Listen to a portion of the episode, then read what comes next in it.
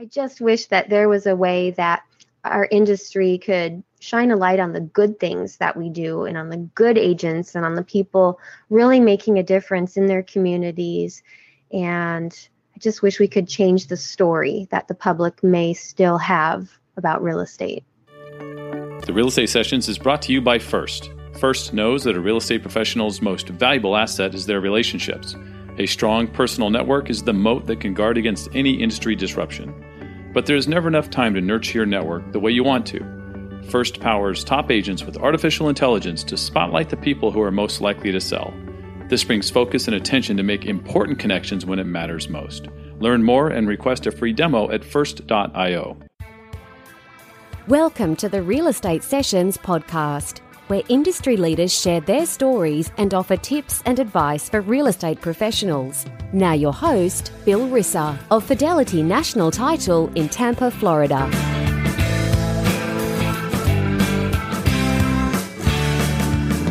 Hello, everybody. Welcome to episode 165 of the Real Estate Sessions podcast. Thank you so much for tuning in. Thank you so much for telling a friend. And thank you so much for leaving a rating or review at iTunes or anywhere you listen to podcasts. That helps us grow. Uh, and kind of, uh, like I said, I really appreciate appreciate you finding us in this little corner of the internet. Today on, on episode 165, I'm going to go in house. We're going to stay inside the Fidelity National Financial family. In fact, I started with Chicago Title back in 2000 in Phoenix, and we're going to talk to a compadre that's with Chicago Title up in the Portland uh, region. Her name is Stephanie Chumbley. A lot of people already know Stephanie. She uh, she has a, a, quite a past in the re.net and then um, she took on this this cool last name as part of met somebody that way. Stephanie uh, we're going to talk about all of that stuff and more. Welcome to the podcast.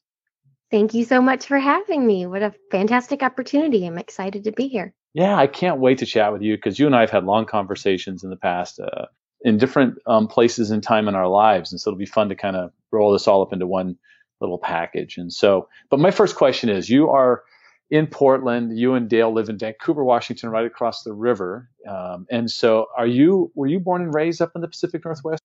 I've only lived in Washington, and I grew up in a small city called Fall City, and then my family relocated to Kent to be closer to Seattle.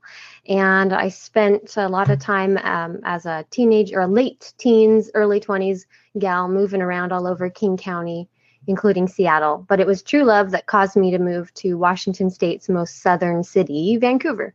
Was a career in real estate something you were thinking about as a teenager? Is there a family connection like Dale had, or you know, what what was your dream at the age? Let's say 17. What'd you want to do? When I was 17, I wanted to be a fashion designer or a graphic designer.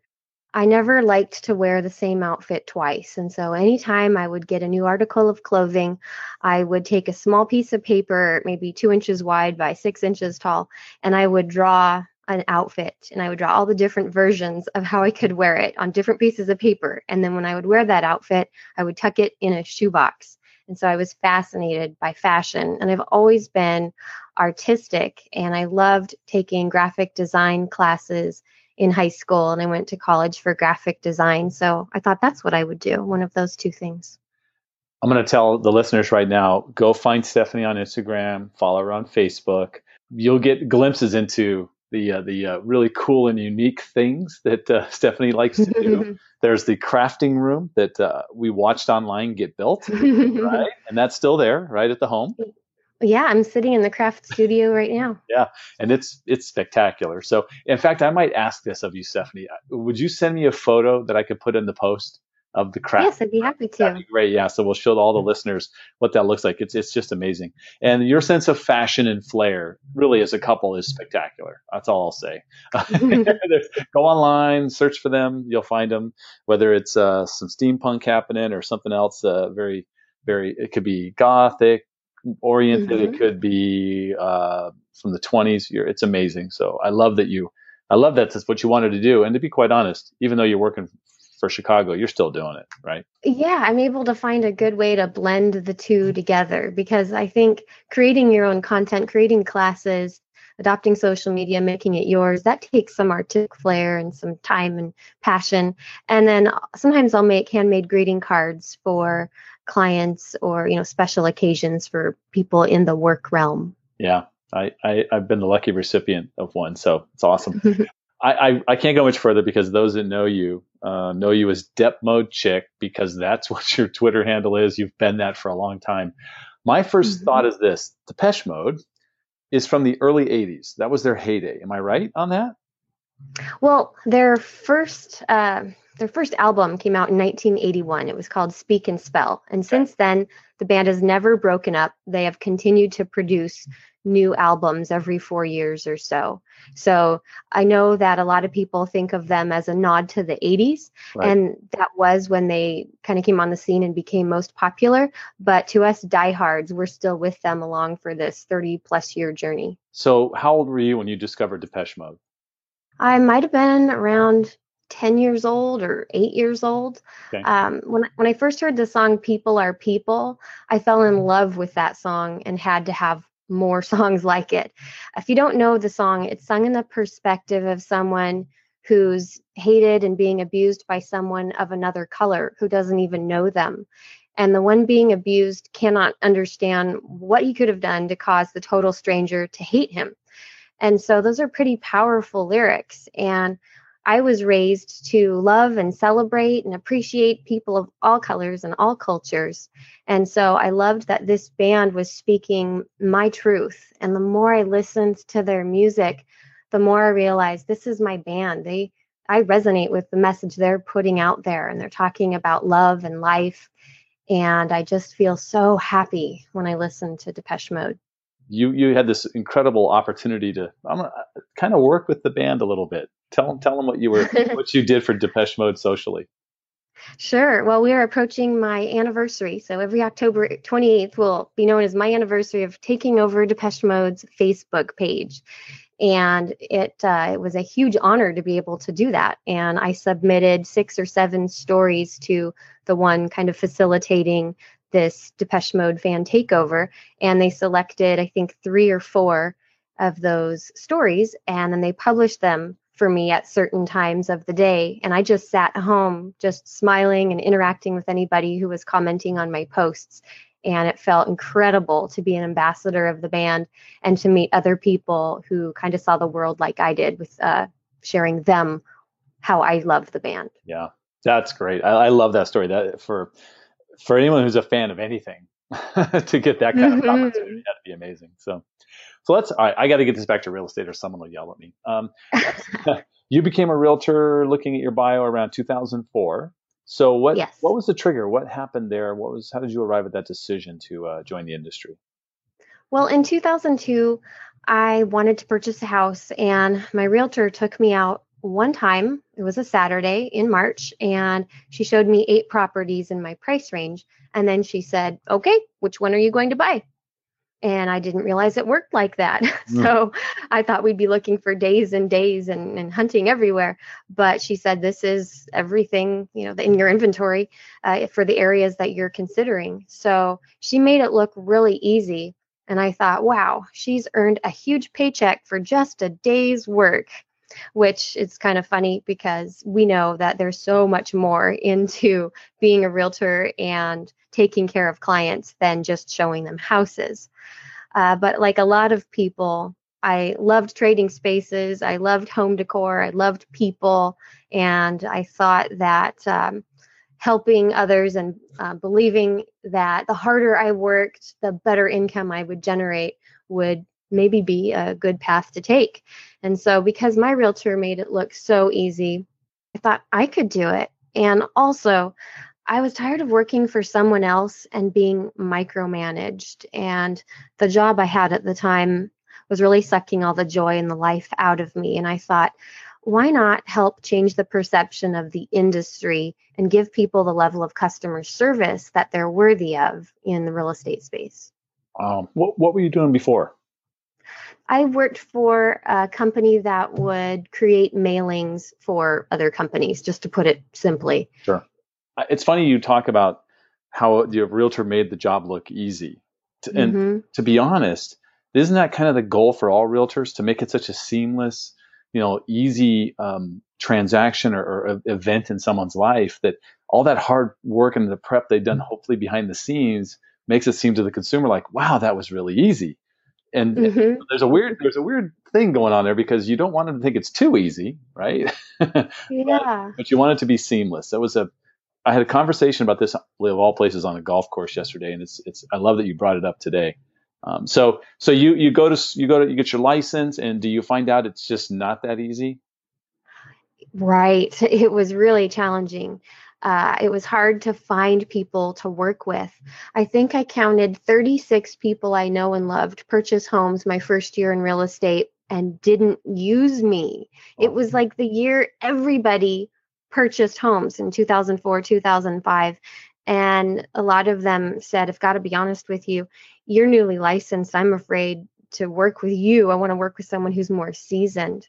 And so I did not expect that. I thought because I had a large network that I would be able to find clients quickly. So I had a rough start, and it's not like that for everyone. I thought uh, the more I knew about the business and the more services I offered, the the easier things would be and it would but i just didn't realize how hard it was to find people to work with when getting started so in 2005 2006 you're right at the beginning of what we'll call web 2.0 uh, the social media explosion that's just about to occur all that stuff. My guess is just knowing you, you were an early adopter. You kind of got into that space quickly, right? Yes, I joined Facebook and Twitter reluctantly in 2008. And I say reluctantly because I had a lot of friends inviting me to join those. And I kind of like to do my own thing. I don't like to do what everybody else is doing. So I kind of waited and then I jumped in. But I think if we if we apply the 20 or the 80 20 rule to this and say 20% of people are early adopters i'm in that 20% but i'd say i may be like 18% Okay, you were yeah, and then but you quickly connected with a lot of those one, two, and three percenters, right? I think as, as a lot of yeah. people did, yeah. So I started blogging in 07, and so I had a lot in common with those um, folks. And in fact, I'd been on the computer since age eight. Are you familiar with bulletin board systems? Oh yeah, BBS? yeah, yeah, yeah. Yeah, so I made a lot of friends on the BBS, started organizing get togethers at the mall back in 89 and 90. I was used to meeting people and getting to know their brains before I saw them in person. And I'm just a curious person when it comes to technology. And I think when you blend that with loving people, social media is just a perfect platform to reach more people, to use the latest technology, and to connect with others that can become dear friends you never knew you needed. So I, I, believe the first time I met you was at a is an Inman Connect San Francisco around 2010ish, 10 or 11, somewhere in that range. And I, I I remember getting with a group of people. I think Jay Thompson might have been in that group, and walking through the Tenderloin looking for a laundromat that served ice cream. Does this does this sound familiar? Do you remember that? Yes, that had to have been my first Inman Connect in San Francisco in July of 2011. And I believe that you're correct. We were with Jay, we were with Dale, Chris Nichols, Todd Waller, Lauren Sanders, Peter Brewer, and Bill Lublin. That's you. Wow, great. That you're younger, your memory is still perfect. That's great. I also take a lot of photos, so I can look back at photos and recreate the moment. Yeah, talk about those that first connect. What did what was your experience like? Um, was it cool just putting all these faces with all these uh, you know names that you you'd picked up and, and kind of met through uh, social?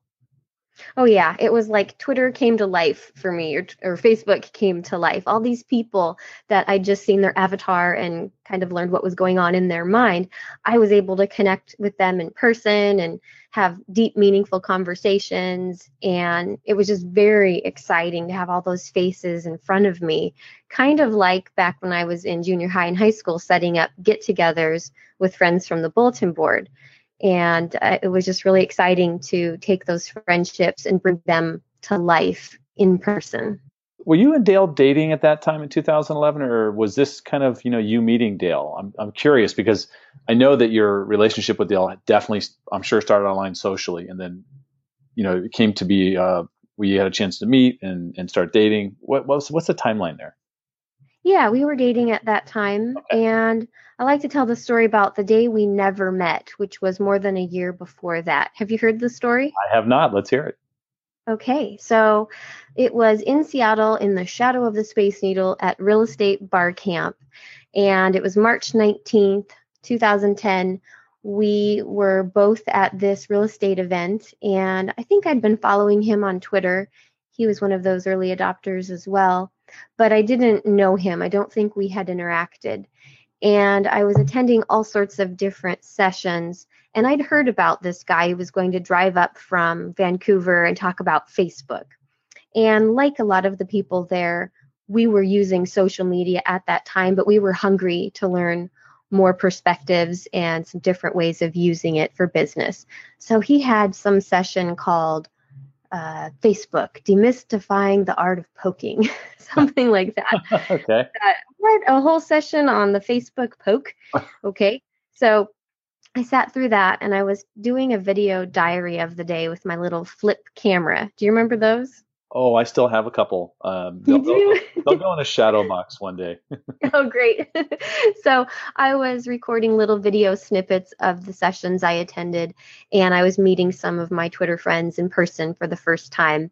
It was kind of my first tweet up.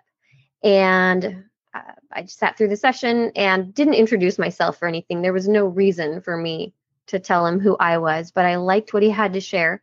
And then later on, I had uploaded the photos on Facebook, and some of our mutual connections tagged him, and I was tagged in some other photos.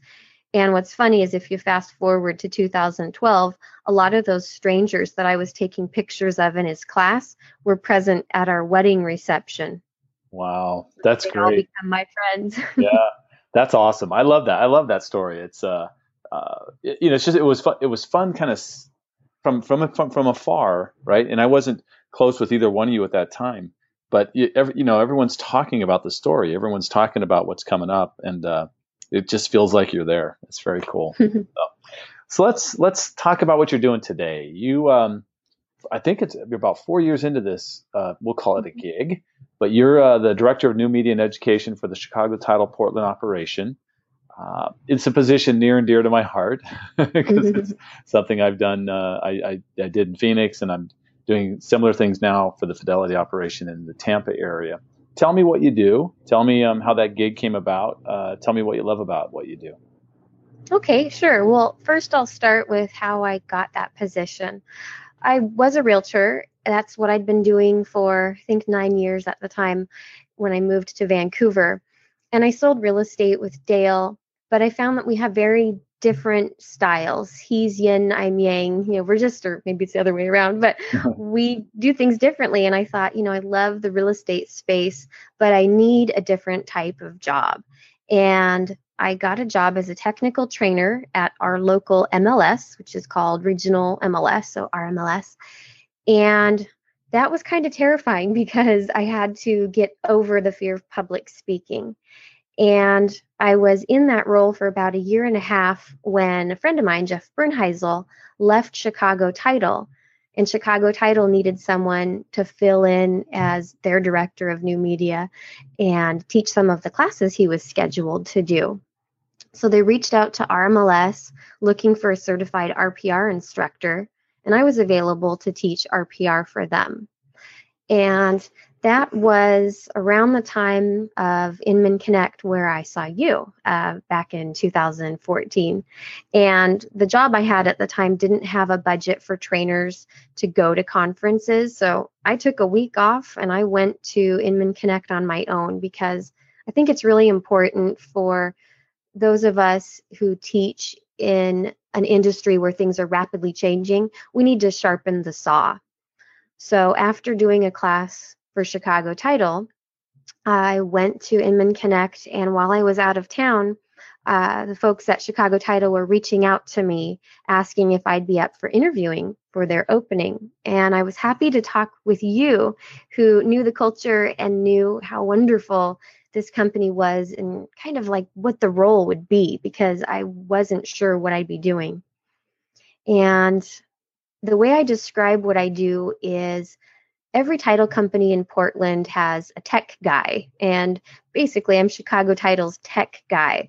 But it's really so much more than that. I'm not crawling under anyone's desk, you know, adjusting their printer or, you know, doing things like that. I don't have that kind of a background, but I act as their business partner. So I write and I teach classes that help realtors and even mortgage professionals uh, gain a better understanding of how to leverage technology in business. And part of what I do is offer consultations with realtors or lenders one on one or in small groups. And I co manage our Facebook business page and come up with ideas and solutions that my sales team can show real estate offices. Uh, there's a number of other things I do, like I manage and created our YouTube channel as well. Yeah, you, you do a great job with all of that uh, collateral. And and um, but I think that some people think it's it's oh it's all going to be about social, but uh, you like me are uh, an Evernote uh, fangirl, mm-hmm, yes, definitely an fanboy, um, and and uh, and lately I wanted to have a brief conversation with you about RPR. I'm I'm nervous about RPR because it is a uh, it's a spectacular tool. What they've done with the mobile app is is um, I, I'm doing RPR sessions weekly, multiple times mm-hmm. a week, right? Because and it has nothing to do with sitting down and showing someone how to do a map search or a radius search or even looking at a heat map. It's all about mm-hmm. how do I use that mobile app, you know, in in situations that that as a realtor someone would you know come across like at an open house or uh, trying to get information on somebody who's relocating to Florida from where they used to live. I mean, all these quick little hits, these quick bites of stuff, and I'm finding that you know people are never they're not taught that about RPR, right? Exactly. We can apply it to our lives better if an instructor can speak to those experiences that a realtor could find themselves in where it would be most useful. And I'm thankful that I can draw on my experience as a realtor or talk to my husband about it, who's still selling real estate, and help paint a picture of why you need this tool. And I think that's why I've come up with five RPR classes because I can take the same fantastic tool, but I can talk about different elements and different ways to apply it to the individual's business so that they can get the most out of this awesome tool. Yeah, and uh, you know, for me, the usage rate is so low; it's staggeringly low, right? It's somewhere in the fifteen percent range, I believe. You and I we got to keep talking to people about RPR because it's we a big investment. yeah, it's a big investment by by the, the, membership and you know by NAR, and I would hate to see that uh, that go away because what started now eight years ago uh, has mm-hmm. evolved into a very powerful realtor only tool that uh, more and more people need to to look at. So if you're listening to this and you you you think you know it all about RPR, find Stephanie call call yeah. up Chicago Title. Call call Wendy Thatcher. yes. and uh, and get an appointment because I think it's it's critical that realtors understand they have a tool that um, nobody else has, right? Yes, and I don't believe it's going anywhere. I know that we watch technology come and go, and I, I just don't get that feeling. I feel like it's very strong. I know it is fully funded. Good. It is underutilized, as you pointed out, but I think that's because people get overwhelmed with so many different choices. And if they understood fully about what RPR does and how to customize the reports so that maybe they're not so long, then they'd see how awesome it is. Yeah. I, my, my number one tip on RPR learn how to suppress the RVM. That's, yes, that's for you. Your it's not, appointment. It's not for anybody else. It's just for you. Right. so if you yes, learn nothing else, suppress the RVM. Uh, great. So let me let me ask you this: uh, You've been an educator in the real estate space for let's say ten years now, um, somewhere approaching ten years. Yeah. What's the toughest part of your job? I would guess the traffic. I mean, that's not very exciting, but because I live in Vancouver and my territory is the Tri County Portland area, I'm driving a lot. I'm spending a lot of hours in the car, and that takes me away from sitting at my desk reading good new information, creating content. And sometimes my boss and I joke that I need a Lyft driver to professionally drive me everywhere so I can stay connected and keep working. Yeah. And I'll take calls and I'll listen to podcasts, but yeah, traffic can just be exhausting, Bill. Yeah, I I hear you. I'm I'm I'm in a the same thing here. My territory stretches 150 miles, and uh, mm-hmm. yeah, it'll wear you out. but you're right. Windshield time is a, is a great audio consumption time. So it, it, at least we still have that. That helps. And I'm a deep thinker, so sometimes I'll actually schedule a number of things to think about, like a certain project that I want to visualize.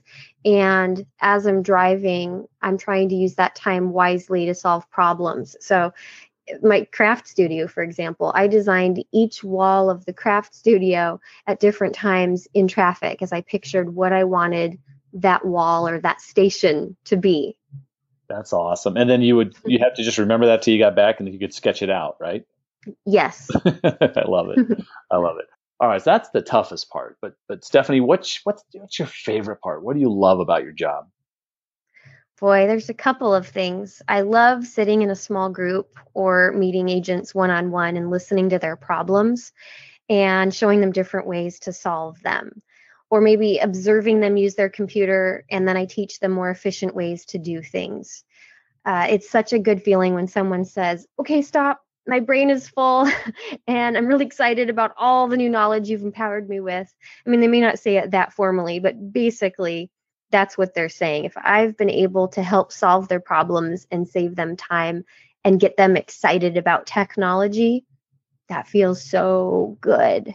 That that's a wonderful day. It's a perfect day. And when I was teaching at the Apple store, that was like the highest high. I got to teach 12 classes at all the Apple stores in Oregon to realtors before the store opened.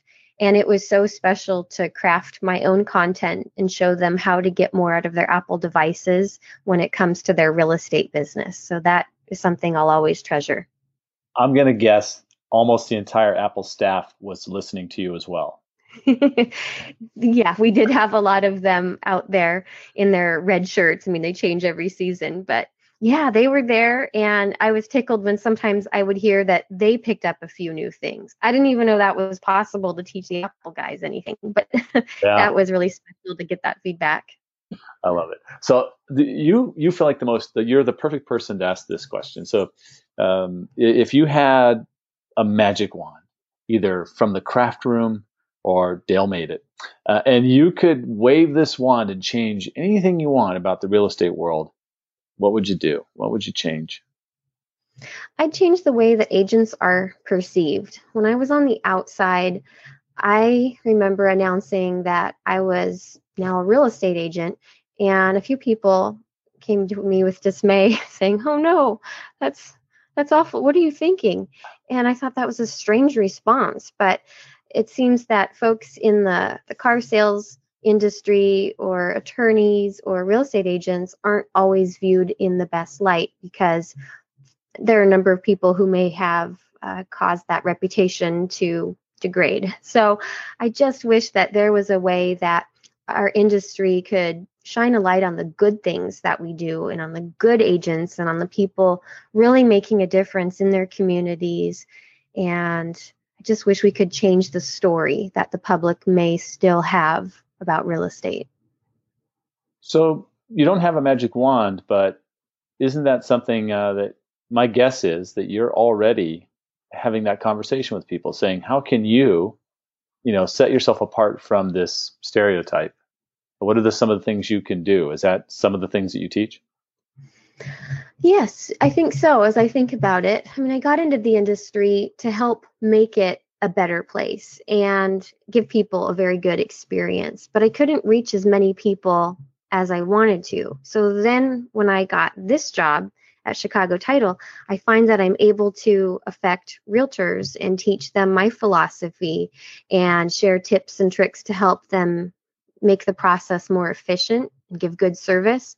And so I'm hoping that in this role I'm able to reach more people and and just help elevate things whoever's bringing that education, whether it's the association on a national, local, state level, or it's it's people like you and I that are bringing this education to people.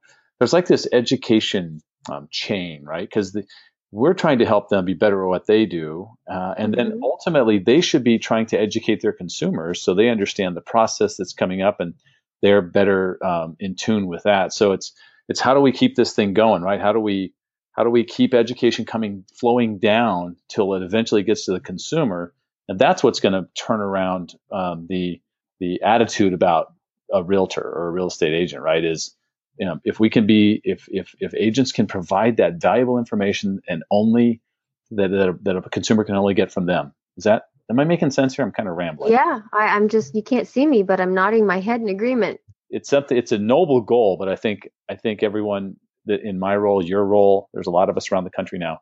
It's it's uh, something we got to strive for. And and then I, I just want to I am I'm going to ramble one more time. Give me I want your take on this thought that you know, we have iBuyers rolling in all over the place. I, I was in Phoenix for years. We had OfferPad before I left and Opendoor, and and now they're in Florida. Uh, I'm sure one day they'll work their way up to the Pacific Northwest. It seems to me that if a realtor can be be of such service and value to consumers, especially in their database, I I would expect from my customers, if I was a realtor, that if they wanted to find out what Opendoor and OfferPad were, they would call me first and they would say, "Bill, you're my you're my go-to guy for all things real estate. What is this OfferPad thing?" And so, thinking about it that way, wouldn't that be a goal uh, to, that a realtor would want to strive for? Is that everybody in their database thinks of them first and calls mm-hmm. them before they click on anything? Yes, and I think what may keep people from offering something like that is the fear of being asked a question they don't know the answer to. Mm-hmm. And what I try to teach is it's okay to not have the answer, but know where you'll get the answer from and make sure that when you research, you get the answer and you have the information that you are circling back to that individual or you could be perceived as you don't really care at all and you're kind of flaky. And so I think I think we need to have more people having that conversation with their clients, their past clients, their sphere, that anything real estate related, whether it has to do with fixing up the house or refinance, or like you said, some of these new options in technology and real estate, I want to see the consumer going back to the realtor for those questions. Yeah. I mean, look, it could be a goofy question about a preliminary title report. That realtor can mm-hmm. get the mm-hmm. answer in one phone call. Uh, so, yes. Yeah. I, anyway, about- I'm on a crusade there, and I, I, I, know I know you're a kindred spirit in this in this fight, right? Yeah. yep. Good. Well, Stephanie, I, I'm gonna I'm gonna wrap this up with the same last question I've asked every guest uh, since episode one with Jay Thompson, and that is, if you could give one piece of advice to a new agent just getting started, what would it be? You have to spend money to make money in this business. Mm. So unless you have a year's salary saved I wouldn't recommend getting started in real estate yet. Uh, I found that your income and success are not guaranteed. So make sure you can afford to be your own CEO before jumping in. I love that. Stephanie, if someone wants to reach out to you, what's the best way they can uh, get in touch with you? My Instagram account, I have two of them, but the public one is stephanie.chumbley. If you're curious about my creative side, you can go to cardsbystephanie.com or homecookedrecipes.net. And you can also find us on our Chicago title, Portland metro area Facebook page, where I'm co running that page. Also, Chicago title of Oregon has a YouTube channel. And those are the places to find me. I do still occasionally tweet as Dep Mode Chick. Stephanie, thank you so much for your time. I knew once we got this together how fun this would be because it's been really fun to to to get to know you and to see what you've done with the role. Really, just taking it to a whole new place. The whole Apple Store thing rocked. You know, I copied it down in Phoenix. So yeah, uh, yeah it was wonderful. So thank you so much for your time. You are welcome. It means so much to have this conversation with you. And I've always looked up to you as a friend who's done this job before me and can lend some advice now and then. And I just feel like we're in this together and I'll just continue to support you. And uh, just thank you again for this opportunity to chat with you on your podcast. It means a lot.